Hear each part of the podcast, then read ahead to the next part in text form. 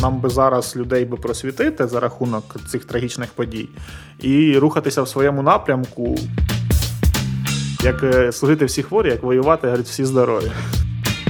Надо там 500 500 мішків з піском. Взагалі ніхто не питає, куди, що треба. Цей просто грузять тобі, і ти повіз, і ніхто там, ну куди ти їх можеш повезти мішки з піском, крім як на якийсь блокпост.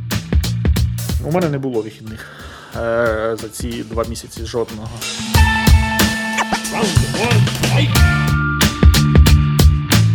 Доброго дня, сильні українці! В ефірі цикл подкастів Відважні в тилу від Центру розвитку культури.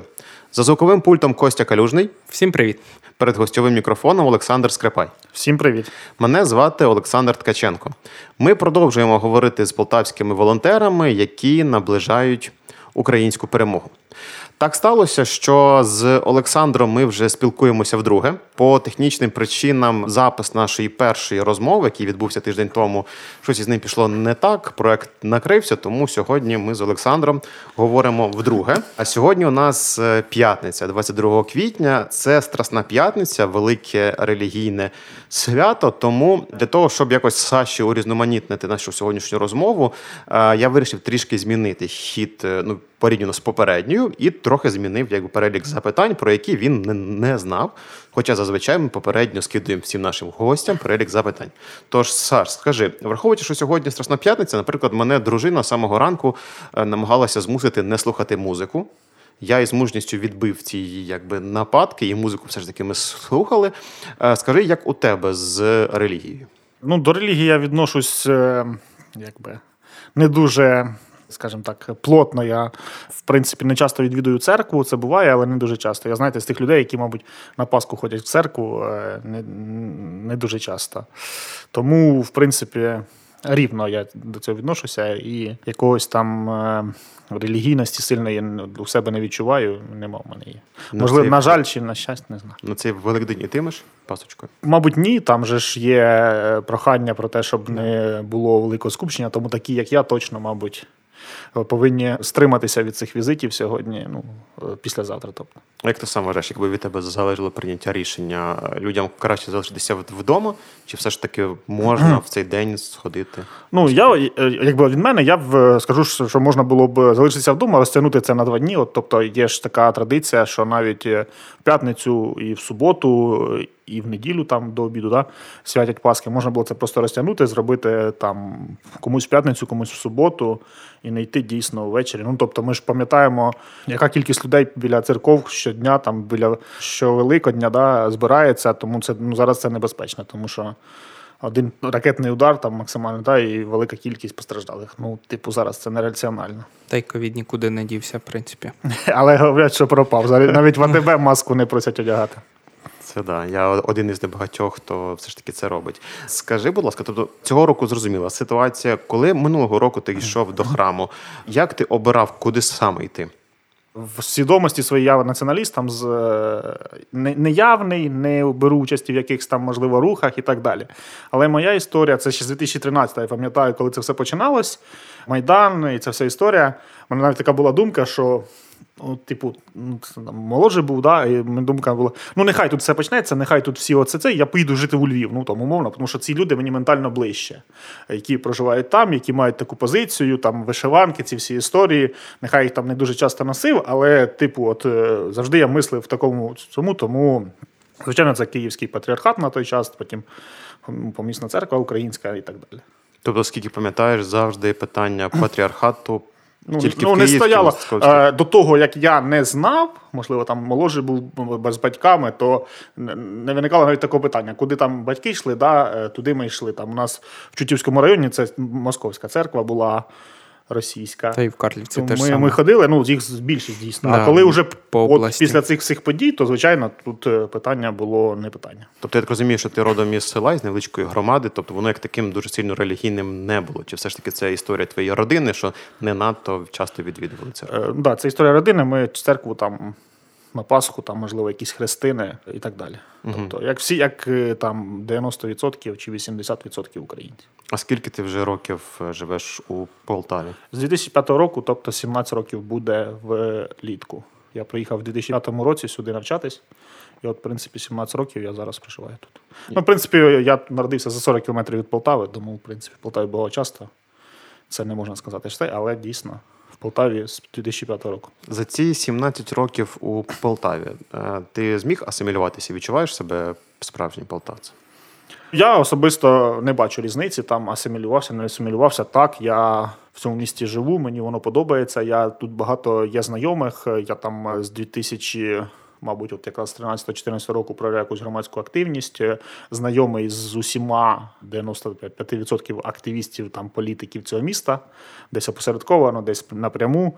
Тому, якби да, я вважаю, що я полтавець. Тобто, як мені зараз 32, я 15 років прожив вдома.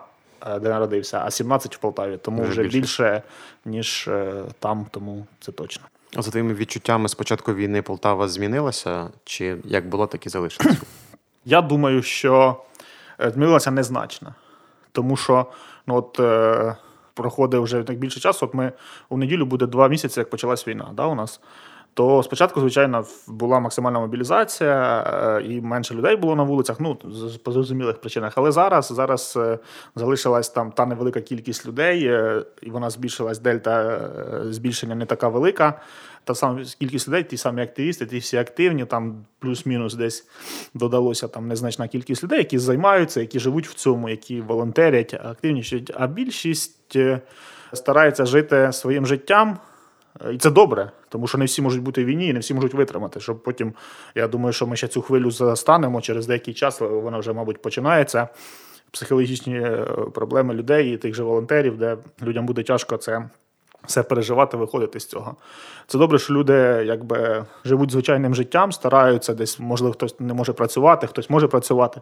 Це добре. Але тим не менше, якщо ми говоримо про роботу там да, для перемоги, для фронту там і так далі, то незначна кількість збільшення. Ті самі люди, які в 2014-му, плюс е, хтось підріс, там хтось став старше, да, е, зміг допомагати. В принципі, плюс-мінус якийсь так він залишився. Тому великих змін немає, але звичайно, це ми зараз не можемо побачити на 100%. Ми це побачимо все після закінчення, після перемоги.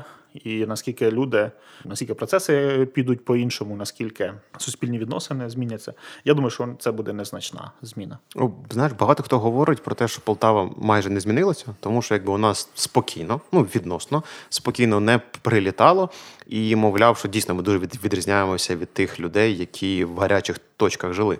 Тобто, як ти вважаєш, чи дійсно є в цьому якийсь взаємозв'язок? Тобто, що ті міста, які опиняються якби в гарячих точках, такі як Харків, у мене багато знайомих із Харкова, які говорять про те, що їхні знайомі раптом стали всі проукраїнські, змінили свої погляди. Тобто, що знаєш, каталізатором якихось позитивних змін у містах України, на жаль, є більша військова агресія, наприклад, ніж тут у нас. Я не стикався з такими от е, проявами і моментами, але я вважаю, що ну звичайно. Тому тому що е, раніше людина, яка жила в Полтаві, умов, навіть в Харкові, умовному, да, за 200 кілометрів від е, Донбасу, да, там, mm. чи менше навіть менше Слав'янськ, там у них був дуже поруч.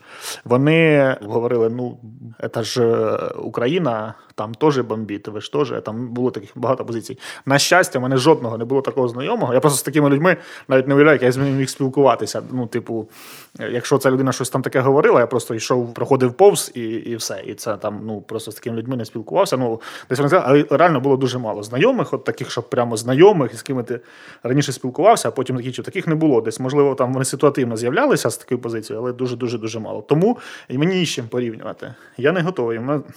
Спілкуєшся з різними харків'янами, які приїжджають там за гуманітарною допомогою, десь ми там щось відвозимо, то жодного такого слова про те, що можливо там ВСУ десь по них б'є, знаєте, це там, типу, ето, такого немає. Хоча раніше таке навіть ну, в Донецьку там. Постійно було навіть у звільнених містах е, люди е, чекали. То зараз, звичайно, ну ну якби повномасштабна війна, дуже така немаленька. Там вже, мабуть, десятки тисяч вбитих е, цивільних і військових. Ну які ще потрібні докази. Ти вже згадав багато, що харків'яни приїхали в Полтаву, і дійсно наше місто стало одним із, ну так говорять, що найбільш населеними евакуйованими особами. Навіть якщо пройтися по Полтаві, по центральній вулиці міста, людей стало значно більше, ніж у нас у будні дні. І ну, вочевидь, це можемо припустити, що це переселення. У мене є хобі, mm-hmm. яке до війни я започаткував, це ходьба. А mm-hmm. зараз воно в мене відновлюється. Я додому йду дві години Хоча мені в Полтаві можна всю Полтаву пройти дві години. Ну там півтори-дві. Я застараюся, це там до 10 кілометрів можу проходити. Ну просто для фактично здоров'я, і мені просто це подобається. Бо я помітив, коли тепло, от мабуть, на, на як зараз, то в Полтаві дуже багато стало людей з домашніми тваринами в центрі міста. Ну вони ж раніше. Е, люди, які жили в спальних районах, вони не приходили сюди з е, тварин, вони їх вигулювали там. А тут я дивлюся, що реально по центру міста йде, і так, от кожен там третій, там кожен четвертий йде з твариною. Це ж е, ну це ж по в будь-якому приїжджі. Вони мабуть, в центрі живуть, і цей це така історія. Наскільки я знаю. В Полтаві 25 тисяч тільки зареєстрованих людей uh-huh. е, приїжджих. Там Харків, Маріуполь. Ну, міста різні, але здебільшого Харків. Бо, по-перше, це була перша хвиля. В перші дні, там в перший тиждень навіть я бачив е, ці ці, ці пробки. Да? 25. А якщо ми беремо незареєстрованих, ну хай там ще там 50%, тобто можемо зробити припущення, що до 40 тисяч в Полтаві є людей, які живуть. Ну, може там 30. 30 нехай, да? 10% додавалось. Да? По області до 100 тисяч. Я в це вірю. От, наприклад, якщо говорити про мою батьківщину, на жаль, там е, до війни, от в 2022 року, на початок там залишилось фактично проживати, прописаних може більше 150 мешканців. От е, вчора. Ми там допомагали їм з гуманітарною допомогою. Виявилось, що в селі додавалося із Салтівки, ну там переважно з Салтівки, 85 людей. Тобто це ж там 70% людей додавалось в селі. І так, от таких сіл дуже багато. Ми там займаємося ж гуманітарною допомогою, то люди звертаються, що реально там ну, в громадах там десь тисяча, десь більше, ну, дивлячись від розміру, да, і переселенців реально до 100 тисяч в області зараз. Ну, Та сама історія, mm-hmm. знайомі живуть в Біликах, е, то також там ну, вже вільних хат немає. Тобто, якщо раніше ми говорили, що на вулиці там дуже багато хат, де ніхто не живе, то зараз е, харків'яні готові їхати, саджати огороди. І... Це, до речі, цікава історія. Про задумався вчора про те, як колись я дізнався. Можливо, це є можливість рестарту і перезапуску наших сіл. Хоча б якась, звичайно, що це не дуже буде легко. Їх треба що, якось втримати е, потім. По-перше, так. По-друге, чи готові вони, люди, які прожили все життя в місті, працювати. Це от е, у нас це зазвичай там 50 плюс заїхали люди. Тобто це не сильно там економічно активне населення, але тим не менше, можливо, вони хоча б реально городи, можливо, якісь там діти є, які прийдуть тут, почнуть якусь справу, можливо, якась економіка мінімальна в селах закрутиться. Звичайно, це не те, щоб хотілося, щоб у нас там села жили, да, там поза європейським принципом, але це от цікаво буде поспостерігати, як це від, е, відобразиться зараз на Полтавщині, на селах, на якійсь мінімальній економіці. Якби влада підтримала, може було б краще, але ну тобто цікаво буде подивитися. У мене батьки живуть у Карлівці, і вони вже говорили, що в них там магазин, і жінка з Харкова приїхала посвітить документи. Отаке. Вона вже зняла собі приміщення, буде там робити якісь е, нігті, манікюри і так далі. Буквально вона приїхала там за 3-4 дні вже зорієнтувалась, знайшла собі місце, де взяти приміщення в оренду. І дуже багато людей теж з Харкова зупинились у Карлівці, і дуже багато хто навіть не розглядають варіант. Е, повертатись, тому що ну, просто ну, банально як мінімум ніде. декілька років вони вже не зможуть да. повернутись. Бо їм просто нікуди повертатись. Вам не здається, що в цьому плані Полтава трошки виглядає нонсенсом, бо дивіться, платоспроможних покупців стало більше, правда ж? Але багато полтавського бізнесу закрилося. Навіть ресторанний по нашій центральній вулиці є, хто не працює. І якщо там зайти в е, універмаги, там в супермаркет, то ще десь, то також багато хто закрився. Ну, я не, чому не, так не дуже не дуже в темі. Умовно не знав, що ресторани у нас там якісь закриті. Те, що я бачу в центрі, в принципі, всі працюють. Можливо, це правда. Але платоспроможна, е, як ви кажете, платоспроможні люди, вони ж е, закінчаться тому що в них немає роботи зараз в Полтаві. Потенціал і в іншому, і говорити, що Полтава виглядає там не так, як інші, наприклад. Потенціал в тому, що в Полтаві є дуже велика кількість е, там приміщень закинутих, да, там або напівзакинутих, або пустуючих. Влада повинна була зробити в перші дні там розуміння того, що в нас є наплив, ревізію цієї історії угу. і забезпечувати ці, ці, ці приміщення працювати. харків'янам, е, тягнути бізнес, про це кричати, говорити, що приїжджайте, у нас тут інвестняня, ми тут е, все вам забезпечимо забезпечимо. Працюйте, війна закінчиться. Почнуться податки. А в Харкові були гарні бізнеса, великі, потужні. І їм в Полтаві працювати в них дешевша робоча сила в будь-якому випадку. Е, Ну, ніж була до війни, там зараз, можливо, щось змінило, але тим не менше. Умовно безпечно, тому що Полтаву бомбити якби нераціонально дуже. Логістика. Ну, тобто, все. Тобто люди могли б побачити, що ці, ця вигода, але їм цього ніхто не показує. Ну там якась частина сама самостійно, звичайно, там заїде, буде працювати, вопреки, хтось потім виїде, скаже, там ми не готові працювати в таких умовах і так далі. Але якби їм ці умови створили і розказали про них, то тут би було б. Ну, ми могли б мати, е, наскільки це можливо в умовах, які там будуть, да, якийсь е, певний економічний бум для міста, і, і, а, і був би в нас ще більше бюджет, хоча він і так великий, всі говорять, та і бюджет і так нормальний. У нас був е, після війни знову відновиться, буде все нормально для чого. Тобто Це така лірика. Ми вже втратили цю можливість? Ще як ти думаєш? Я думаю, що ні, але я просто знаю, що вже багато підприємств виїхало, переїхало і продовжують це робити, але вже не такий великий якби, наплив. А що, Багато що варто було би зробити? Тобто, які перші кроки, щоб е, Ну, по-перше, комунально, умови? комунальні приміщення е, великі. Їх е, зробити їх ревізію відразу швидко і віддати людям за на пільгових умовах, прийняти програму і на пільгових умовах віддати там на перший рік діяльності, щоб люди продовжували працювати. Переселенці вони могли приїжджати сюди в цілими підприємствами. Умовно, людина ну приїжджають з, з обладнанням зі своїми працівниками, і ну це ж в принципі не, не так складно. Працівники роз'їхалися, наприклад, по всьому це, але вони могли всі приїхати в Полтаву, тут працювати. Вони були б з роботою, вони могли знімати житло вже. Це була економіка там купувати продукти. Ну тобто, Окей, Саш, закриваючи такий ознайомчий блок е, і водночас міський, е, зараз в Полтаві актуальна тема, як бути з імперськими пам'ятниками. У нас е, в Полтаві дуже багато пам'ятників, які будувалися і присвячувалися перемозі Росії над шведським військом. Петиція була на сайті, вона дуже швидко набрала необхідну кількість. Петиція полягає в тому, що всі імперські пам'ятники по типу пам'ятника Орла, який є в самому центрі, та інших, зібрати і відправити на територію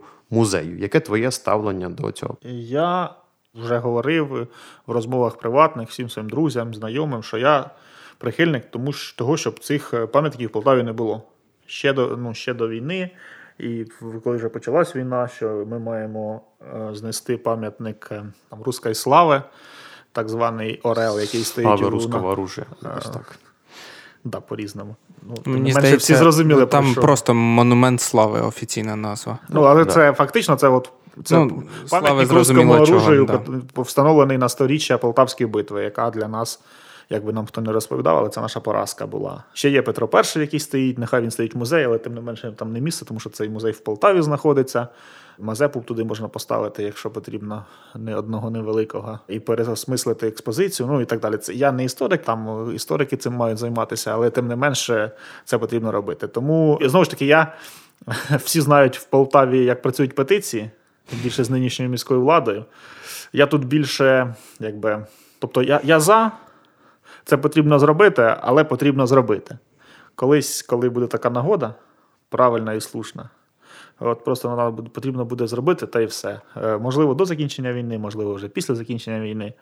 Але просто правильно буде цю нечисть вичистити, і щоб не було ні жодної згадки про, про, те, про ту історію. Ну, навіщо нам е, згадки про людей, які займалися знищенням українців е, там 300, ну, і там більше, плюс-мінус років тому. Зараз ми ж не будемо Путіну пам'ятник ставити. Ну, В жодному разі. А що би тобі хотілося, щоб було в центрі замість пам'ятника? Я за те, щоб там е, була функціональна е, просто відкрита площа, громадський простір. Можливо, там сухим фонтаном для дітей порадувати. Там буде гарне місце, там доволі так немало місця, там можна буде заходи проводити міські і так далі. У нас немає такої площі. Нехай вона така не дуже велика буде, але тим не менше. А В принципі, площа. вона буде. Ну, одна і і не дуже функціональна. Да, бо там ці ж газони, які Ну, би в принципі, так. Хоча мені подобається. Ну, я так вважаю. У мене взагалі була концепція, що треба взяти у, у шведів грошей на знесення пам'ятнику і зробити гарний ремонт е, корпусного парку. Це я так давно думав. Можливо, після війни можемо так зробити. Ти знаєш, я, я так само говорив зі шведським посольством. Є концепція про пам'ятник Петру І, про який ти говорив, що який стоїть перед музеєм Полтавської битви, щоб доповнити його такою таким же монументом Карлу XII Мазепі, і щоб зробити стилізовано, нібито вони стоять на шаховій дошці в клітиночках. Тобто є такий проект. Він навіть колись перемагав ще за влади ем, забув Матковського, але чомусь так тоді його і не реалізували. І зараз, наскільки я знаю, його намагалися реанімувати, але врешті-решт воно так і не вистрілило. Ти би зараз підтримав такий проект, чи все ж таки просто знести Петра і ну я не бачу сенсу в е, імперських там е, російських е, радянських монументах зараз. Це нав'язана нам ідеологія, нав'язана нав'язані нам наративи, від яких нам треба позбавлятися. Да, звичайно, пам'ятати, вивчати, розповідати, але ходити, наприклад. Поруч з пам'ятником руському оружію кожен день і задавати собі питання, навіщо він тут стоїть? От руському оружію, яке знищувало, слава Богу, поки що не знищувало Полтаву, дай Бог, але знищувало, наприклад, Харків, знищувало Охтирку, це саме оружие. Ну, окей, фактично, це цьому самому оружію, але 300, але воно поставлено 200 років там тому. Я твою думку підтримую, але дозволь побуду тобі таким опонентом потенційним. А на той момент, коли була Полтавська битва, найбільшим містом губернії були Глубни. І якби не Полтавська битва, то по суті би Полтавської області могло би і не відбутися, бо саме за рахунок того, що Росія перемогла тут, вони почали вливати інвестиції в місто Полтаву, розбудовувати, будувати ці всі пам'ятники. Тобто, по суті, Полтава собі теперішній завдячує саме полтавській битві і російським грошам. Не здається, в цьому якийсь певний. То, ну, Дякуємо за за те, що так сталося. Не росіянам дякуємо, а от історичному моменту, який відбувся, він свою місію виконав. Ну, Ми ж не будемо цьому факту ставити пам'ятник. Так вийшло е, дуже давно, там, да, 300 років тому.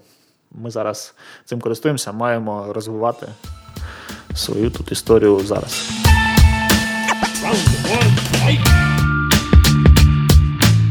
А які емоції у тебе зараз від слова Росія?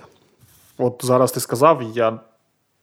Ну, типу, Є ненависть, ну, є агресія. От, от у мене немає агресії, ненависті. Я якось е, з холодним розумом до цього підходжу. Розумію, що ми маємо перемогти, позбутися від них ну, їхнього вождя їхнього впливу. От ми, от у нас він вплив цей там багаторічний. Да? От Нам би зараз людей би просвітити за рахунок цих трагічних подій і рухатися в своєму напрямку, в якому ми виберемо після перемоги.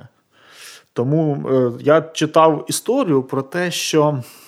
От Буча, це можливо, да, ці події, Буча, там висвітлення, це можливо, типу, спеціально, ну не те, що спеціально, знаєте, а це по наказу зроблено для того, щоб визвати в українців агресію, розпач, там, е, злість і затьмарити емоціями холодний розум. І тобто людина, коли на емоціях, да, вона там е, губить розум, да, холодний, вона тоді по-іншому мислить і може робити помилки панікувати, десь летіти кудись неправильно і так далі. Тому от мені це зайшло дійсно, можливо, не знаю, наскільки це правда, я там не психолог, але це дійсно зайшло, тому що ну, ну але... навіщо там це було робити? да? Крім того, щоб як отак. Ну, Є дві версії, вони реально кончені.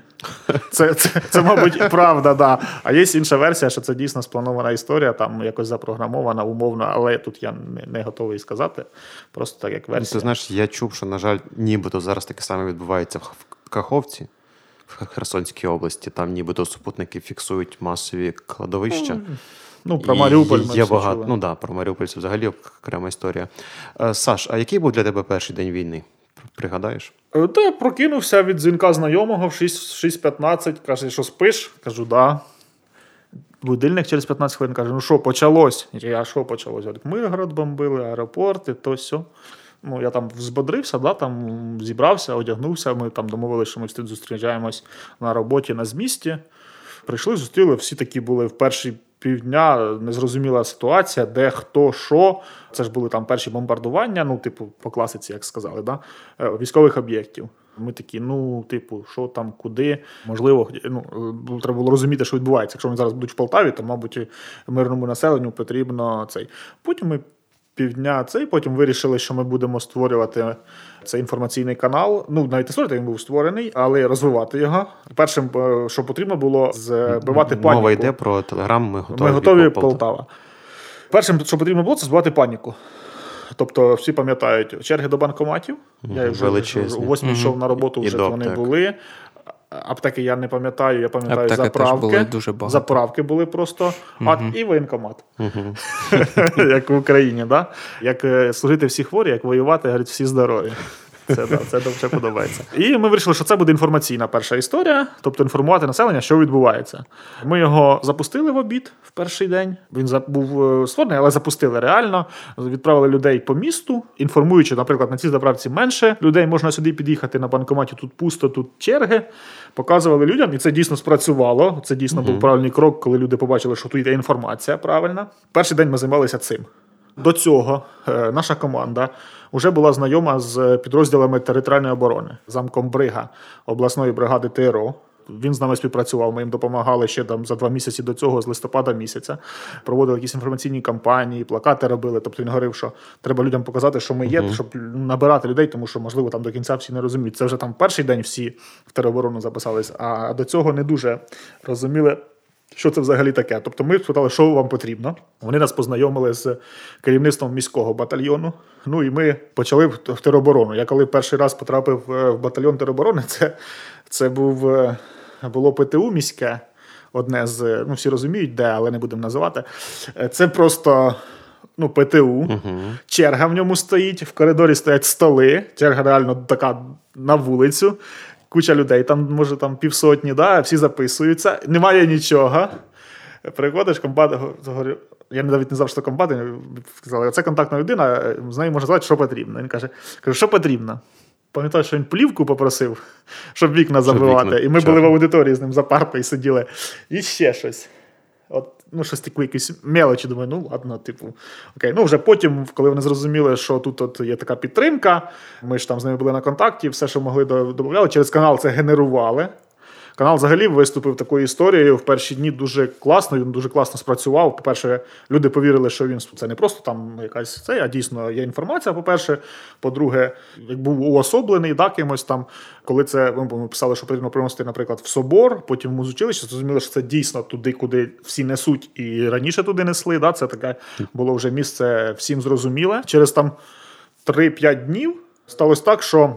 За списками, які публікувалися в каналі, ми там перші два тижні, мабуть, щоранку ми ми просипалися, ми брали потреби в тероборони, uh-huh. воєнкомату.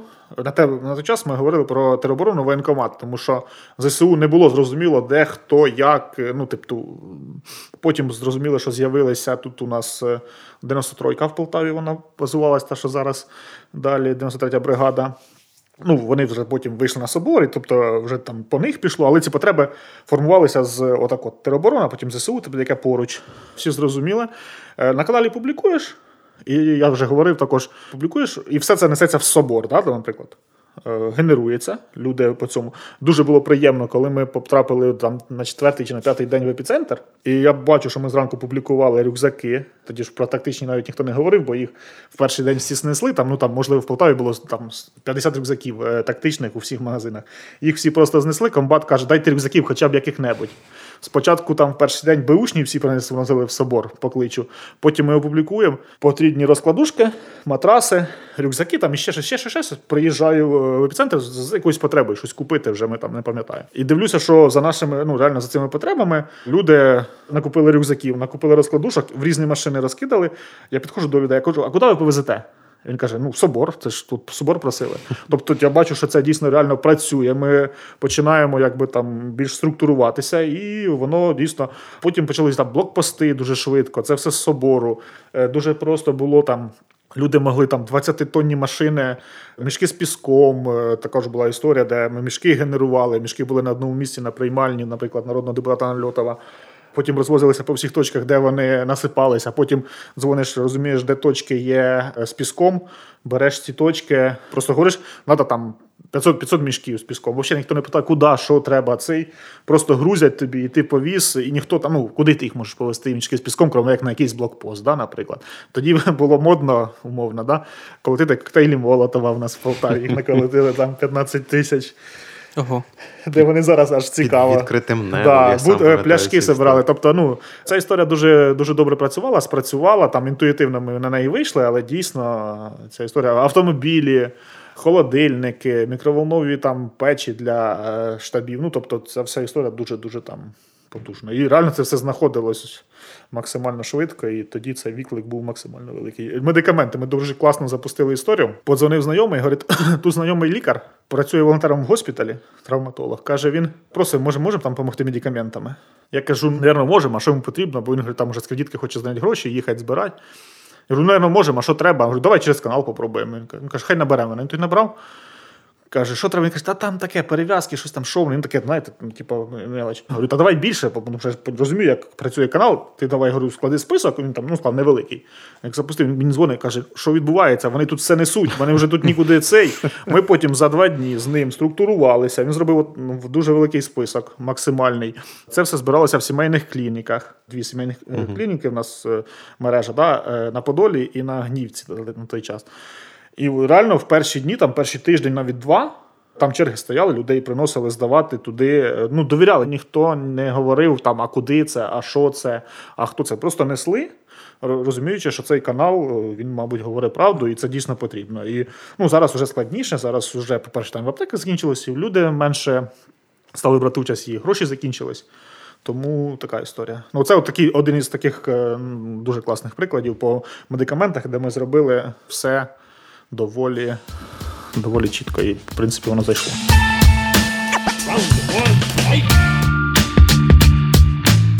Ну і наша постійна рубрика, де в Полтаві можна отримати допомогу. Крім згаданого полтавського батальйону небайдужих волонтерського центру, який базується у нас на Соборному майдані, ми закликаємо, звісно, підписуватись на сторінку ПБН у Фейсбуці, де можна стежити за новинами та знати актуальні потреби. Окрім них, Речі, тобто одяг, взуття, постільну білизну, можна отримати у центрі тепла кофта, що знаходиться по вулиці Соборності, 46, або у спорткомплексі Олімп, що знаходиться по вулиці Коваля, 3. Продукти можна отримати у Полтавській міській раді або у благодійному фонді Карітас по вулиці Пилипа Орлика, 20 дріб 1. Дитяче харчування, речі, памперси можна отримати у ляльковому театрі у міському будинку культури по вулиці Майдан Незалежності 5, а також е, за адресою Небесної Сотні 61. Е, медичну допомогу надає лікарня сімейна клініка по вулиці Сінна 4 дріб 2.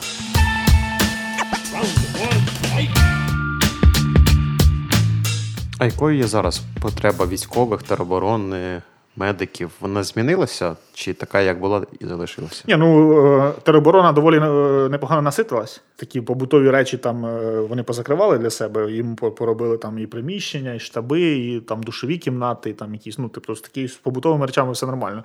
Зараз броня, тобто бронежилети гарного класу, бажано полегше каски потрібні. Е, така військова історія. Тепловізори, рації. Там зараз дуже рації потрібні.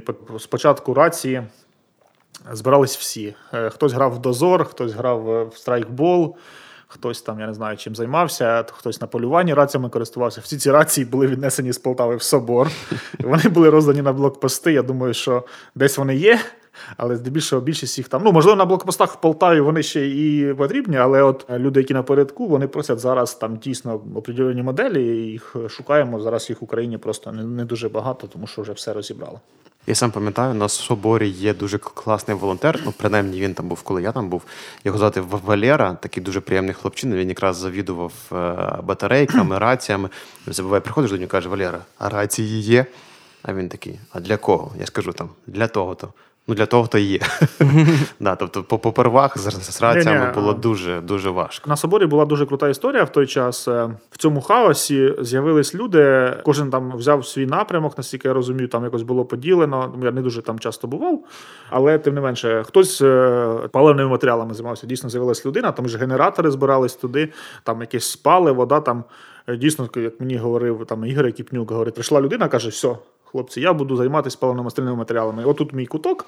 Хто приносив всі сюди. І дійсно, він то там щось колотик, прийшов так, туди скільки то, туди так, туди роздаємо. Там хтось, як ти говориш, раціями, хтось займався там е, розкладушками умовними, медикаментами, медикаментами, хтось займався. Ну, тобто, от, е, І це ж ніхто не організовував. Ну, Самоорганізація була Хто б що не шикарна. говорив, е, я впевнений, е, знову ж таки, не до кінця знаю.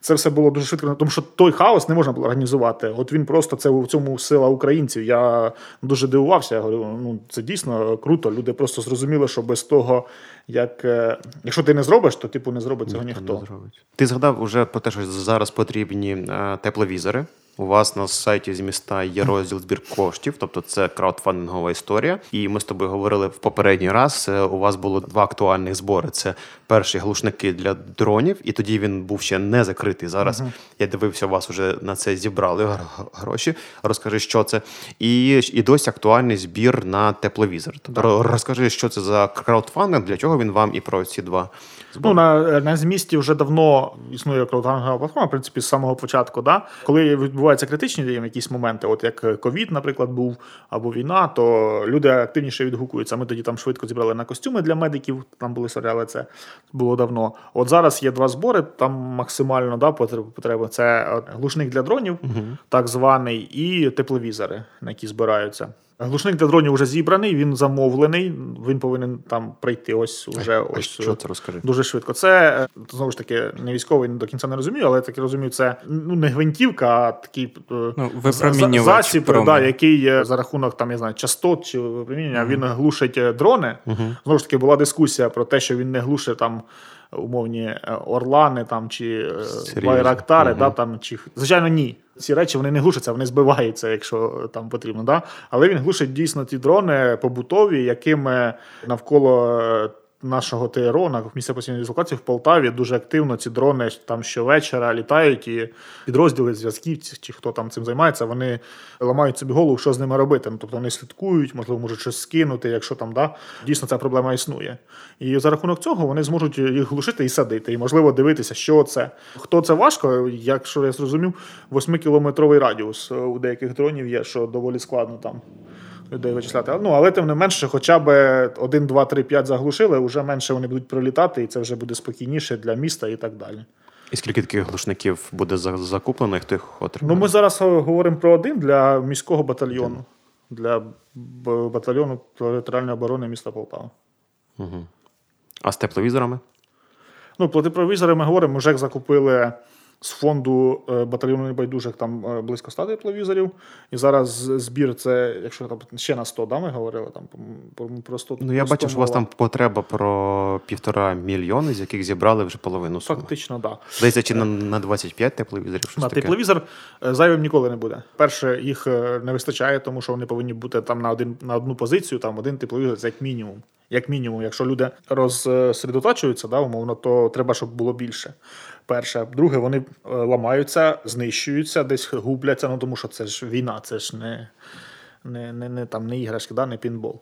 В них постійна потреба. Постійно комусь вони потрібні, вони фіксуємо, кому віддали, де там втрачений, не втрачений. Ну, тобто ця історія йде. І зараз е, ну, актив, доволі активно йде збір на нову партію тепловізорів. В цьому напрямку працюємо. Фандрейзинг взагалі цікава історія. От, як я говорив, на початку це було просто. Ну, люди розуміли е, важливість, розуміли, що ми просто зможемо зробити швидше. Треба віддавати, тому що гроші зараз не важливі. Важлива зараз безпека, за яку ми можемо за не можливо не повністю, але в якійсь мірі купити за кошти, да, там забезпечити військових, і це безпека наша, спокій.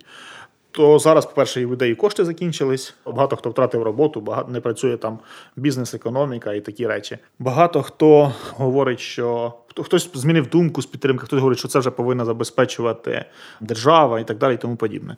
В фандрейзингу приходиться якісь там випрацьовувати нові моделі. От ми е, реально, наша команда не те, що там горда, але є певний там успіх в плані цікава вийшла модель, коли багато почали звертатися, щоб купити тепловізор. От люди там, або це компанія, яку який працював там е, боєць, да, нинішній, або там друзі його, або родина і так далі. Ну, ми зрозуміли, що це фактично цікаво, тому що це кошти, люди хочуть, вони не мають змоги.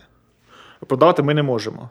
Але коли людина хоче, вона може в спільний котел закинути кошти, вона отримує тепловізор, передає або ми передаємо. І потім ми просто наша задача просто оперативніше купити новий. Тобто, ну ми все одно цим займаємось. Ми постійним пошук. Ми там, мабуть, е, ну я ж говорю, вже 100 тепловізорів за два місяці uh-huh. там е, було куплено. Ми викупили всі тепловізори, мабуть, в найближчі. Ну, ми, в, в українці, викупили всі тепловізори в найближчих країнах Європи: Польща, Чехія, там Словаччина.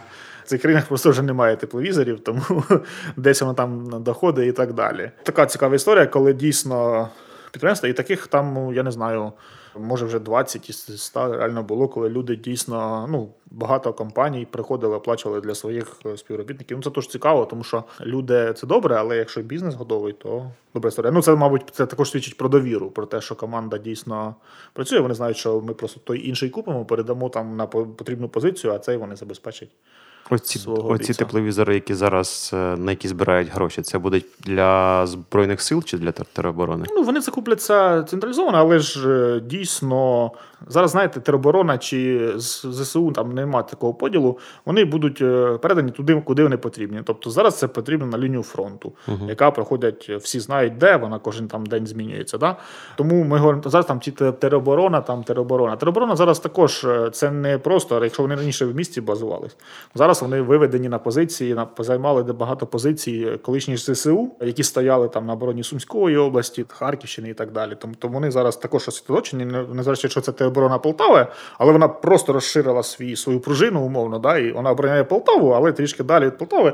І в принципі їм також там ця історія потрібна. Але вони забезпечені. Ми по місту, в принципі, в кожен взвод. Так ми порахували, в принципі, прикинули. Ми ці тепловізори передали. В більшість, можливо, не буду говорити, що кожен, але в більшість точно. Ну, виходить, що якщо у вас вже зібрана половина суми, залишилося приблизно десь 750 тисяч гривень, то ну в чому сила краудфандингу? Да? Якщо закинути ще по 100 гривень, то це необхідно, щоб 7,5 тисяч осіб скинулись по 100 гривень. Ну, як на мене, це цілком прийнятна сума для будь-кого, навіть в умовах, що в Україні грошей немає. І власне це мій заклик до нашого слухача. Зробіть це, зайдіть на сайт з місту, змісту, розділ збір коштів, знайдіть цей збір. Там дуже легкий функціонал, реєстрації не потрібно, оплата з вашої картки, тобто все підв'язано. Зробіть цей донат, напишіть про нього у Фейсбуці, в інстаграмі, е, попросіть ваших знайомих зробити те саме. По суті, якщо спрацює оцей краудфандинг, тобто, коли НАТО фінансує, то не так багато людей нам необхідно. В Полтаві значно більше людей, і це буде ваш особистий вклад у оборону нашого війська. Да, до речі, про краудфандинг знову ж таки про збір коштів. Доволі цікаву акцію нашої команди, яку ми також придумали і зараз реалізовують. Люди за два тижні збирали в рамках неї 100 тисяч гривень, яка називається Футполк. До неї вже все більше і більше закладів приєднується. В суть полягає в тому, що заклад, який бажає взяти участь, е, ну ми там запропонували першому там першим п'яти-семи закладам, а потім вже люди самі навіть е, говорили, що давайте, давайте, давайте, ми будемо пробувати. Тобто, хтось із них в рамках своєї концепції виділяє страву. Ми її там разом називаємо певною там символічною назвою Байрактар, Піца Чорнобаївська, там ну і такі там Джавелін. Тобто рекламу у Фейсбуці. Да, е, такі різні речі в багатьох закладах, там в більшості закладів зараз е, Полтави, і потім е, це пожертва закладу, да, там власники. Вони віддають там е, собівартість цієї історії на фактично на потреби да, волонтерів. Е, людина може заплатити за неї, там є вартість, людина може заплатити будь-яку вартість за неї. Тобто, якщо вона хоче там дійсно пожертвувати більше, там uh-huh. скаже, я за цю справу там плачу більше. Да? Е, це така от історія для того, аби людям нагадати. Вони там, ну це так, можливо, такі позитивні емоції викликає, да, там і по обідав, умовно, і підтримав ЗСУ. Супер, подяка тим закладам, які беруть у цьому участь. За два тижні 100 тисяч також немало. Це вже там два тепловізори, як мінімум. Ти розказав, що от е, є полтавський батальйон небайдужих, який базується на соборі. Вони по суті є такою точкою збору різноманітних е, товарів. Телеграм-канал ми готові виконує таку собі інформаційну роль і агітує полтавців доєднуватися і допомагати. Розкажи, з ким ще от вдалося поспівпрацювати в рамках цього волонтерства? Хто ще із таких потужних гравців Полтави або України вам допомагає, або ви з ним співпрацюєте? Фактично, якщо говорити про Полтаву, ми називаємо це умовно, знаєте, як кодова назва Полтавське волонтерське об'єднання. В рамках цього Полтавський батальйон небайдужих, само собою. Це як дійсно бренд, це досвід, це там знаю, багато років роботи над війною. Постійно з 2014 року. Далі це зміст організація, в якій я фактично до якої я належу, і вся наша команда задіяна. Це громадська організація Центр стратегічних комунікацій в народі це Йода Консалт. Тобто в них громадська організація, але ну, на базі цієї громади у них також задіяні максимально Help Group. Це е... я просто працював у Йода Консалт свого часу, тому дуже приємно чути, що продовжується історія. Help Group, благодійний вход, Давід Жалгоня, всі знають. Geo City Lab, Е, також вони долучені. Здається, що нікого не забув. Там п'ять організацій. Ми ну от. Таке от об'єднання, це ті, ну, звичайно, ще є більше, є там є оборона Полтави, і ще хтось, ще хтось, ще хтось, ще хтось. Про них згадувати можна довго. Всі займаються, всі молодці. Але от я взаємодію з, з цим полтавським волонтерським об'єднанням, в рамках якого ми займаємось. Допомога теробороні я поговорив. Допомога військовим, е, закупка амуніції, дуже великий напрямок гуманітарної допомоги за цей е, рік, за цей півтора місяці. От зараз у нас там є певна перерва через те, що Європа перебудовується. Зараз дуже велика проблема з тим, щоб гуманітарну допомогу завозити. Ми півтори тисячі тонн е, гуманітарної допомоги завезли в Полтаву і розподілили її. Ну більше там, можливо, половина в Харків поїхала, е, в Суми. Дещо Охтирка, Тростянець, е, ну ці всі міста, переселенці в громадах Полтави також отримали через там владу в громадах і волонтерів.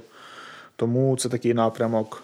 Інформаційний напрямок ще є речі, які там з київськими партнерами працювали, але про них розказувати не потрібно. Дійсно потрібна річ, але така не публічна, скажімо так. Багато там напрямків.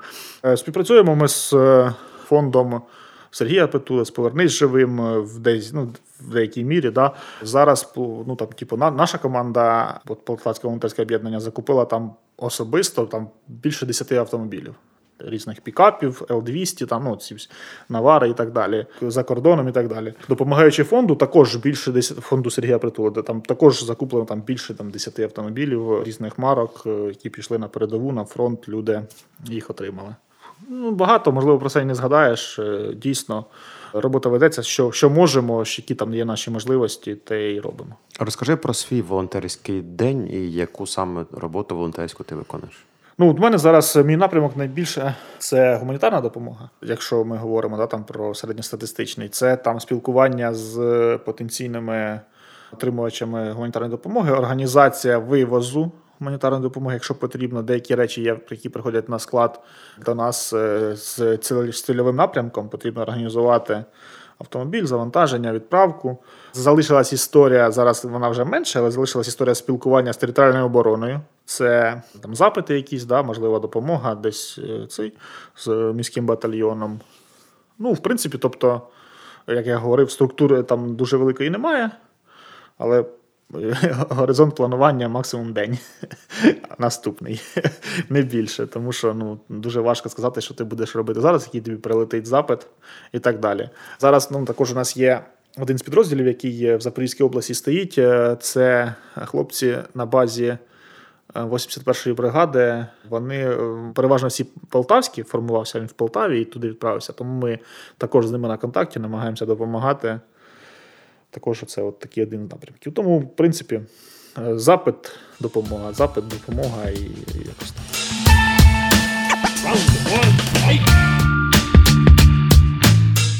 Сьогодні ми вже втретє записуємося у приміщенні місто Хабу.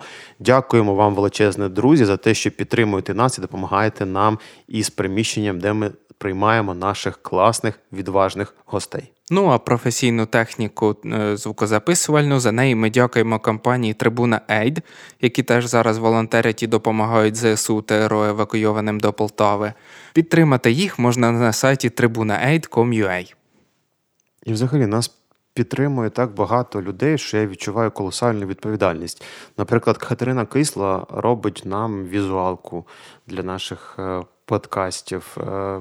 А із нещодавніх ініціатив якщо можна вже прорекламити себе, щоб е, ті, хто підтримують нас і самому з голоду не вмерти, сайт fotoramka.com.ua е, нещодавно запустив серію патріотичних підставок під телефон. Свого часу он, е, у Сашка вже є підставочка зі стартреком. Суть в чому. Серія підставок, ви можете обрати вибраний дизайн або запропонувати свій половину коштів, виручених із цих підставок ми будемо передавати на Збройні Сили України. Так що заходьте на сайт і обирайте ту, яку хочете. Таким чином ви підтримаєте і нас, і наших захисників. Я зі свого боку додам, що для мене також було важливо, аби моя підставка для телефону була і екологічною, оскільки фоторамка робить все з дерева, то я залишився більш ніж задоволений, тому всім раджу вам виставлю в інстаграмі в сторіс, як виглядає моя підставка.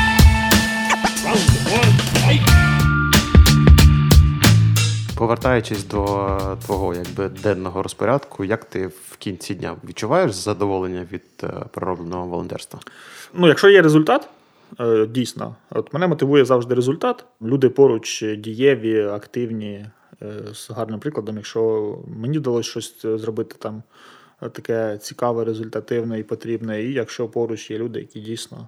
А ну а вони зараз є, їх дуже багато. А які були найбільші результати, які от е, були для тебе найбільш мотивуючими за цей весь час спочатку війни? Якщо говорити про результати, це коли оцінюєш е, об'єми допомоги в день, там в перші дні, перший тиждень, ну взагалі, що вдавалося робити за один там світловий там або вже не дуже світловий день, які об'єми е, вдавалося там підвозити, вивозити. Ну так це заслуга не там особиста, да, а це заслуга тієї кількості людей, які з якою просто вдалося вдавалося ефективно взаємодіяти і щось возити. Скільки там рейсів можна було робити робити на блокпости, ну там організовувати умовно. Да? Тобто, ти, коли оцінював, що відбувається, ти дійсно от розумів, це мотивувало. Да? А якщо говорити про конкретний проект, ну для мене, мабуть, зараз найбільшою такою.